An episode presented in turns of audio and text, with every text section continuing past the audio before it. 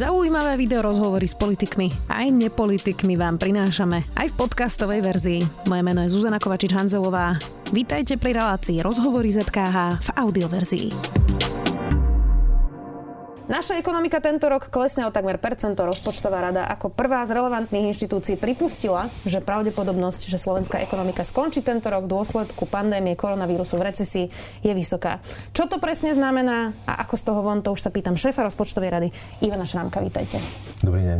Pán Šrámko, tak uh, povedzme si pre ľudí, ktorí e, sú teraz doma a nerozumejú veľmi ako keby týmto e, ťažkým ekonomickým veciam, čo to presne teda znamená ten koronavírus pre slovenskú ekonomiku. Myslím teraz tak laicky, zatvorené obchody, zamestnanci doma, na očierkach, na PNkách. Bude to naozaj devastačné pre ekonomiku?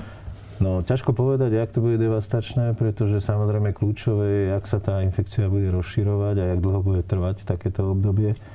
Ak by trvalo dlho, viacej mesiacov, nedaj Bože pol roka alebo takéto obdobie, tak samozrejme, že by to veľmi negatívne ovplyvnilo ekonomiku ako takú. Ten vývoj je veľmi dynamický. My sme ešte hm, niekedy okolo 12. marca vydali správu k verejným financiám, kde sme teda hovorili o tom, že ako vidíme zhoršovanie sa verejných financií, najmä vzhľadom na to, že bol teda pani prezidentka podpísala zákon o 13. dôchodku, tzv. zákon o 13. dôchodku, a povedali sme teda, ako, sa, ako vidíme, že verejné financie sa budú vyvíjať, ale už dneska treba povedať, že to je úplne neaktuálne. No to som sa chcela spýtať, že vy ste vlastne vtedy hovorili, že teda e, môže klesnúť o percento. Uh, Odvtedy zatvorili automobilky, presne podpísala prezidentka 13. dôchodky aj zvýšený rodičovský príspevok, čiže toto sa ešte zhoršilo, tá prognoza? Áno, to by sa ešte mohlo zhoršiť. My momentálne pracujeme s nejakými tromi scenármi. Jeden scenár je teda, že by kleslo HDP o to 1,3%, druhý scenár je, že by kleslo o 5% a tretí scenár, že by kleslo HDP o 10%. A na to modelujeme, aký by bol dopad na verejné financie. Treba samozrejme povedať, že ten tretí scenár považujem ja za extrémny a dúfam, že teda nebude vôbec reálny a niekde očakávame, že by sa ten reálny vývoj mohol hýbať medzi tým prvým scenárom, to znamená pokles HDP o viac ako 1% a, a 5%. Ak by sme hľadali analogiu v tej kríze, ktorá bola v roku 2008-2009, tak tam vtedy náš, náš priemysel, stavebníctvo a iné veci klesli takmer o 15% a, ten pokles HDP bol 5,5%. Momentálne teda ten tretí scenár počíta, že by ten, náš priemysel klesol o 25%, takže viac ako v tom období. Keď to porovnáme, tak v tom období to trvalo v podstate celý rok, aj vyše roka, ten taký zásadný pokles ekonomiky. Zase na druhej strane fungovali služby, fungovali No to sa chcem práve spýtať, že ten rozdiel bol iný, lebo tá kríza e, predtým bola vlastne dlhodobejšia a toto je ako keby nejaký náraz a viacerí hovoria, že by to mohlo byť vlastne také väčko prudké. Môžeme si to takto predstaviť? Mohlo by byť prudké väčko. Či to bude väčko alebo účko, to ťažko predpovedať, pretože nevieme naozaj, nikto nemá žiadnu skúsenosť s, takouto, s takýmto problémom aký máme momentálne. Takže ak by sme boli optimisti, tak čakáme, že to bude väčko, že to uplynie v nejakej dohľadnej dobe, možno v apríli, alebo keby sme nasledovali povedzme ten čínsky scenár, že po dvoch mesiacoch sa to dostáva do normálu, tak možno v apríli by to teda uplynulo a potom by sa ekonomika dostala do normálnej kondície. Samozrejme závisí pre nás ako otvorenú exportne orientovanú ekonomiku, závisí, ak sa s tým vysporiadajú aj všetko ostatné krajiny únie alebo globálne jak sa to teda bude robiť. Takže tá, tá situácia je veľmi dynamická, mení sa aj všetky tieto naše odhady toho možného vývoja, tie scenáre samozrejme sú poznačené veľkou mierou neistoty. Jasné. Veľa sa pred voľbami diskutovalo o stave verejných financií a ako ich teda nechala odchádzajúca vláda. Veľa sa hovorilo, že v dobrých časoch sa teda má šetriť na tie zlé, že sa treba prikrývať len takou perinou, na akú máme. Tri dní pred voľbami sa prijali opatrenia za 100 miliónov eur. Vlastne teraz to podpísala ešte aj prezidentka. Myslíte si, že nová vláda bude toto musieť zrušiť? Naozaj, že to bude rozumné v takejto situácii zrušiť 13. dôchodky aj ten zvýšený rodičovský príspevok? To, čo bol najväčší problém všetkých opatrení, ktoré sa príjmali v roku 2019 a 2020 v dôchodkovom systéme, je, že neboli riadne prerokované, neboli riadne medzirezortné pripomienkové konania, neboli diskutované s odbornou verejnosťou. Hlavní poradcovia boli odborári, ktorí majú úplne inú funkciu. v tejto ekonomike. Takže nikto poriadne nevyčíslil dopady, či už teda stredno alebo dlhodobé. Argumentovalo sa veľmi skrátené, že na to máme. No samozrejme, my si dokážeme požičať 500 miliónov, ale je otázka, čo to urobí s deficitom a dlhom a aké budú tie strednodobé dopady. Takže toto bol, toto bol no, taká ukážka nezodpovedného prístupu takým zásadným veciam, ako je dôchodkový systém. Napríklad tento 13. dôchodok vôbec nebol prepojený so schváleným štátnym rozpočtom. Bol v rozpore s ním, pretože ten 13. dôchodok vyžaduje, že sociálna poisťovňa bude musieť dostať 600 miliónov eur zo štátnych fondov, zo štátneho rozpočtu, do svojho rozpočtu, aby vôbec mala peniaze na takúto. To samozrejme nikto ani nedotiahol, ani nikto nemenil, ani zákon o štátnom rozpočte, ani nič. Takže bolo to úplne jasne a zrejme robené nezodpovedným spôsobom a preto si myslím, že to bude treba napraviť. Okrem toho, okrem toho, áno, nemusí sa to celkom zrušiť. Okrem toho, to bolo aj v rozpore s tou argumentáciou, pretože ja samozrejme nemám nič proti tomu, aby tí naši najnižšie príjmoví dôchodcovia dostali viacej, pretože to je naozaj problém z toho žiť. A na druhej strane argumentovalo sa tým, že treba týmto ľuďom pomôcť. Ale urobil sa plošný 13. dôchodok pre všetkých, aj pre tých, čo majú vyšší dôchodok, ako je priemerná mzda v ekonomike, aj pre tých, čo majú dôchodok 1500, 1800 eur, čiže je to absolútne nezmyselne a v rozpore s tým, čo predkladateľ hovoril, že chce riešiť predovšetkým úlohu, alebo teda problém tých nízkopríjmových dôchodcov. A to isté sa opakovalo aj v prípade zastropovania, kde sa hovorilo, že chcú teda aby ťažko pracujúci ľudia neišli do dôchodku v 70 rokoch, hoci v 70 rokoch ešte ani dnes, dnes deti podľa demografického vývoja by nešli.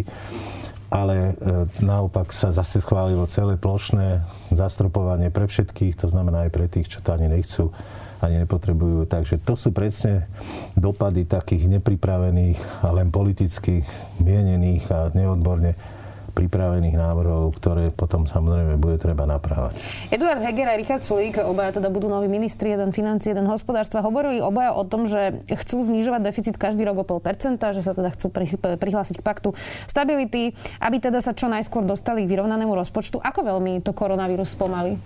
No, treba povedať dve veci, že európske pravidlá, tie, ktoré platia pre nás, my sme stále v tej preventívnej časti paktu stability a rastu, uvažujú aj s tým, že keď bude ekonomika klesať, tak nevyžadujú žiadne konsolidačné opatrenia. To znamená, že to, čo sa hovorilo o tom, že musíme 0,5% zlepšovať, až pokiaľ nedosiahneme ten strednodobý cieľ, to naše saldo, tak to neplatí v časoch poklesu alebo v časoch, keď je ekonomika ďaleko od svojho potenciálu v negatívnom čísle. To znamená, európske pravidlá nie sú problém a my môžeme si robiť relatívne suverénnu politiku. A treba povedať aj to, že sme sa dostali úplne do iného obdobia. To, čo bola rozpočtová zodpovednosť pred koronou, tak dneska je úplne iné. A ja si trúfam povedať, že dneska sa kľudne dá hodnotiť ako rozpočtové zodpovedné aj to, že budeme mať väčší deficit, pokiaľ sa teda bude on navyšovať tým, že budeme príjmať opatrenia, ktoré zastabilizujú ekonomiku, ktoré zabránia. Čo si tomu... pod tým človek má predstaviť? Pumpovanie peňazí do, do, do hospodárstva, alebo čo si pod tým človek no, Myslím si, to, to je komplex vecí. Jednak môže byť samozrejme pumpovanie peňazí do hospodárstva. V realite by to mohlo byť viacej podporiť investície, aby doniesli prácu a zamestnanosť a všetko ostatné. Ale dneska treba robiť aj opatrenia aj pre podniky, to znamená evidentne množstvo firiem, ktoré dneska nemajú žiadne výkony, majú zavreté prevádzky a môžu sa dostať do existenčných problémov veľmi rýchlo takže treba im minimálne v odvodovej oblasti upustiť alebo uvoľniť veci, treba robiť mnoho iných opatrení, treba, aby vláda veľmi silne rokovala s bankami, aby banky takisto boli ústretové voči ľuďom, ktorí sa dostanú do problémov. A vôbec nestačí to povedať, že nebude v nejakom registri neplatičov. Naopak treba dohodnúť, že reálne sa im odpustí alebo predlží doba splatnosti alebo iné veci. Tu na treba zase povedať, že je veľká škoda, že nastal taký zásadný konflikt medzi bankami a vládou vďaka bankovému odvodu, takže banky boli dosť, by som povedal, nahnevané na vládu, ale verím, že teda budú dostatočne zodpovedné a ústretové na týchto rokovaniach. A treba teda povedať, že teraz samozrejme nemôže byť priorita vyrovnaný rozpočet, ani priorita konsolidácia, teraz musí byť priorita stabilizácia ekonomiky. A je to v kategórii tej rozpočtovej zodpovednosti, pretože ak to pomôže z toho strednodobého pohľadu na to, že sa zase vrátime k tej klasickej rozpočtovej zodpovednosti, to znamená približovať sa k tomu vyrovnanému alebo prebytkovému rozpočtu, čo my potrebujeme kvôli demografii, kvôli mnohým iným veciam, tak samozrejme, že toto musí byť momentálne priorita a tie pohľady na pravidlá, ktoré boli pred koronou, mhm. treba teda momentálne odložiť a treba sa venovať pre všetkým stabilizácie ekonomiky. Brusel ohlásil, že dá štátom na prekonanie zlého obdobia aj nejaké peniaze, ktoré sa teda nevyčerpali primárne z operačných eh, programov. Pre Slovensko sa hovorí o 2,5 miliardách eur. To by mohlo pomôcť? To by určite mohlo pomôcť. Je treba si počkať na to, akým spôsobom teda sa to bude realizovať. Kam by mali tieto peniaze ísť podľa vás? No, presne do toho, čo ste hovorili? Presne do toho, to znamená rozdeliť to, urobiť taký zdravý mix. Samozrejme, ak by sme išli viacej investovať, povedzme, do, do investícií, tak to, ten efekt není okamžitý. To, čo treba okamžite riešiť, je naozaj problém týchto našich podnikov, ktoré tu sú. My sme robili taký hrubý odhad toho, že, že čo zhruba tento náš balíček, ktorý zatiaľ nie je schválený, bol len predstavený tých 13 opatrení, znamená, tak je to relatívne malé číslo, keď to porovnáme s inými krajinami. Ak by sme to zobrali, tak okolo 600 miliónov, veľmi nahrubo bol, bol dopad tohoto kvázi balíčku. A keď sme si zobrali okolité krajiny, tak Rakúšania ohlasili 4 miliardy pre pomoc pre ekonomiku. Takže myslím si, že ešte je tam veľký priestor na to, aby teda naozaj vláda prijala účinné opatrenia, tak aby sa čo najviac, najviac eliminovali tieto negatívne dopady. Vy ste to už naznačili, ale hovoria to aj daňoví poradcovia. Oni navrhujú, aby sa teda práve živnostníkom alebo malým a stredným podnikateľom odpustili dane, pokuty a odklad teda viacerých povinností. Toto je teda cesta, ktorou by ste sa vybrali? Určite áno, ale nebral by som to len na živnostníkov a malých stredných, bral by som to aj na väčšie podniky, ktoré majú rovnaký problém ako ako iní. U nás si myslím, že tá celková priemerná ziskovosť v priemysle nebola taká, že by si mnoho firiem mohlo vytvoriť nejaké veľké rezervy do tej budúcnosti, takže určite je to dobrá cesta, ale určite treba ten širší rozsah tých firiem brať do úvahy a, a pomáhať aj, aj nielen malým živnostníkom a stredným, ale aj väčším firmám. Napriek tomu, že dnes e, riešime teda hlavne to, že kto prežije a nakazí sa a podobne, tak tá otázka e, príde zrejme po pár mesiacoch, či sa bude prepušťať. Ako to vy vidíte? E, teraz stoja automobilky, veľké podniky, e, nefungujú vlastne žiadne služby, všetko je zatvorené. Je tu možnosť, že sa bude prepušťať? Verím, že je to len dočasné. Napríklad Peugeot ohlásil, že, že by to malo byť do 27. tohoto mesiaca. Samozrejme, môže to prehodnotiť, ale teda ten prvý oznám bol taký, že by to malo byť len do 27. budúceho mesiaca, takže verím, že je to dočasné. Výhoda je toho, že v tej veľkej kríze 2008-2009 sa firmy naučili byť flexibilní v tom smere, ak je teda nejaký pokles, že sa nesnažili primárne prepúšťať ľudí, ale mali rôzne schémy na to, ako dočasne uvoľniť pracovníka, nechať ho doma na úkor dovolenky, skrátený pracovný čas. Čiže myslím si, že to, tieto vedomosti, tieto skúsenosti sa budú využívať aj dnes a myslím si, že primárne nikto nebude mať záujem riešiť to, ale veľa samozrejme bude závisieť od toho, čo pomôže, ako pomôže vláda, ako sa banky k tomu postavia. Ale som v tomto smere optimista, že pokiaľ teda sa ukáže, že ten problém s koronavírusom nebude trvalý, ale bude len krátkodobý, takže naozaj by to nemuselo mať nejaký zásadný vplyv na trh práce. Už teraz e, hlási napríklad hlavné mesto veľký výpadok z podielových daní, keďže ľudia sú na PNK, na očerkách. Uh, ak by to podľa tej zlej prognozy trvalo naozaj do septembra, alebo dajme si aj len, že koniec mája, to je tá najoptimistickejšia, Aký to môže mať vplyv napríklad na chod verejnej správy, samozpráv, pretože to sú všetko uh, inštitúcie, ktoré zabezpečujú chod, chodníky, cesty, uh, všelijakú infraštruktúru, čiže toto, toto už máte nejako vyčíslené, že ako to môže ovplyvniť celý chod štátu? My sme robili tie také tri, tri scenáre, ktoré som na všetku povedal, to znamená, že ten prvý scenár bol ten prepad okolo 1%, 5% a 10% a ten dopad na verejné financie Samozrejme, ten tretí stále predpokladám len za nejaký akože extrémny, že nie za reálny, tak ten dopad na verejné financie bol v rozpetí medzi 2% saldo negatívne až do 7, čo samozrejme sú obrovské čísla.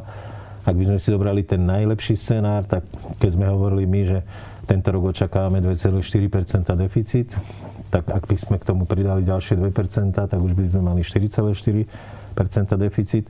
Čo samozrejme samotný deficit pokiaľ by trval len v jednom roku, nie je až taká dráma. On teda nám výrazne dvihne dlh. Ak by sme to veľmi zjednodušili, tak dlh nám môže stupnúť zo 48 na 51-52%, čo nie je zase žiadna dráma. Ale samozrejme potom to stiaží zase priority tej ďalšej vlády, ak bude chcieť byť v normálnych časoch rozpočtovo zodpovedná, tak bude musieť robiť opatrenia hlavne na znižovanie toho dlhu a až potom robiť nejaké iné priority. Takže samozrejme, že ak teda ten dopad bude krátkodobý, tak si myslím, že sa s tým dokážeme vysporiadať. Vy si pamätáte takto ťažké časy pre novú vládu, v ktorých e, začína v histórii? Nie, ja si ale pamätám, ja som bol guvernér 2008-2009, tak to bol naozaj obrovský šok.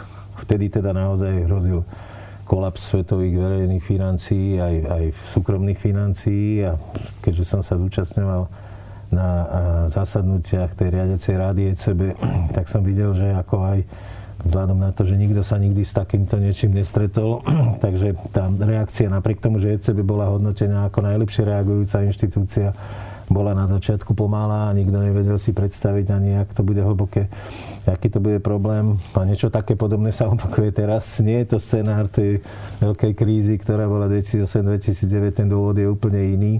Takže samozrejme, že to keďže nikto s tým nemá žiadnu skúsenosť, tak to prináša veľkú neistotu. Mm-hmm. Ale predpokladám zase, že teda vieme sa inšpirovať a máme dostatok rozumu na to, aby sme urobili všetky možné opatrenia, aby sme sa s tým vysporiadali. Váš kolega, ekonóm Ludovít Odor, napísal uh, v jednom blogu, ekonómovia sú známi tým, že nalepia cenovku na hocičo aj na ľudský život, samozrejme v tom štatistickom slova zmysle. A vlastne polemizoval v tom blogu, myslím, že to bolo na denníku N, o tom, um, či to stojí za to, aby sme naozaj na pár mesiacov takto žili, uh, ako to je teraz, versus aký to bude mať dopad na ekonomiku. Uh, vy sa na to pozeráte ako? Naozaj tu teraz stojíme pred rozhodnutím, že aby nezomreli tisíce ľudí, tak budeme dosť možno musieť byť dva mesiace v takomto režime, ako sme dnes versus to, v akom stave potom vlastne bude celá ekonomika. Kde ste vy v, tej, v tejto polemike? Ja si myslím, že toto je zodpovedné. Ja som úplne šokovaný, keď počúvam ten britský prístup. To sa mi zdá úplne absurdné. To ani nechcem veriť, že to tak až môže byť.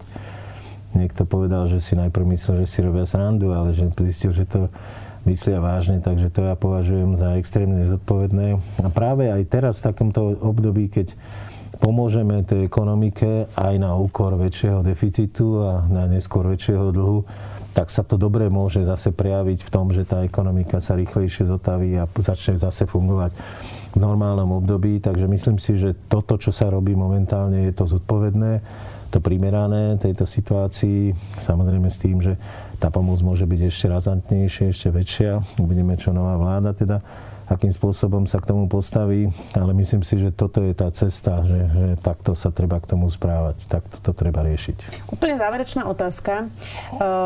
V podstate súvisí aj s tým, o čom sme už hovorili a to, bolo, to boli tie predvolebné rozhodnutia už teraz odchádzajúcej vlády. V podstate rozpočtová rada dlhodobo hovorí, že má byť zodpovedný, že máme znižovať deficit, že stav verejných financií má byť proste prioritou a dopady teda na verejné financie jednotlivých balíčkov, predvolebných, nepredvolebných sa majú zvažovať.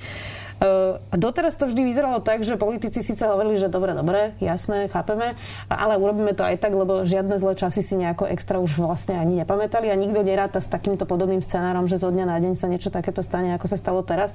Dokazuje práve toto, že vy síce tak ako keby dlhodobo, nazvime to, strašíte, ale že naozaj to na konci dňa ukáže sa, že naozaj sme mali byť zodpovednejší. Mali sme byť zodpovednejší, zažívali sme naozaj mimoriadne dobré časy. Veľká chyba je, že nebol prijatý ten zákon o výdavkových limitoch, ktorý by práve zabránil politikom, aby v tom volebnom roku rozdávali kvôli svojej popularite, kvôli tomu okamžitému efektu, aby spôsobili do budúcnosti obrovské problémy. To znamená, mohli sme rýchlejšie konsolidovať Česká republika má výrazne nižší dlh, ako máme my, takže v takýchto časoch sa jej bude ďaleko lepšie a s menšími dôsledkami pomáhať tej ekonomike, môžu príjmať rázantnejšie opatrenia. Môžeme ich príjmať aj my, lebo ten náš dlh nie je až tak dramaticky vysoký, ale v každom prípade, keby sme ho mali výrazne nižší, čo teda bolo umožnené tým posledným vývojom až do roku 2019 sme žili veľmi dobré ekonomické časy, tak samozrejme, že by sme ten priestor mali väčší. Čiže je z toho také poučenie. Ja som bol vždy prekvapený, že, že ako sa nechápe taká tá základná poučka, že len v tých dobrých časoch si môžeme sa pripraviť na tie zlé časy, čo samozrejme hlavne vo verejných financiách platí a vždycky sa to obchádzalo, bagatelizovalo a samozrejme nikto nevedel, že príde nejaký koronavírus, ale ten ekonomický cyklus sa už blížil k takým problémovým časom, takže už aj to mohol byť dobrý signál. pre politikov, hlavne aby nepríjmali obrovské záväzky pre verejné financie, tak jak sa to udialo, zastropovanie dôchodkov, ako minimálny dôchodok. Okrem toho, že to je absolútne nesystémové a že to rozbilo celý ten systém tak, jak bol nastavený alebo teda 13. dôchodok a napriek tomu teda politici sa nepoučili a príjmali to. Teraz sa to samozrejme bude zložite naprávať, pretože ak sa to zase zneužije na politikárčenie, tak potom sa môže aj čas verejnosti voči tomu postaviť, takže je to komplikované, je to zložité a žiaľ Bohu teda politici nerešpektovali toto elementárne pravidlo, ktoré platí. Tak uvidíme, či sa z toho poučia. Ďakujem veľmi pekne, že ste prišli do Sme video aj v týchto ťažkých časoch. Bol tu šéf rozpočtovej rady Ivan Šrankov. Ďakujem. Ďakujem aj pekne za pozvanie. Počúvali ste podcastovú verziu relácie Rozhovory ZKH. Už tradične nás nájdete na streamovacích službách, vo vašich domácich asistentoch, na Sme.sk, v sekcii Sme video a samozrejme aj na našom YouTube kanáli Denníka Sme. Ďakujeme.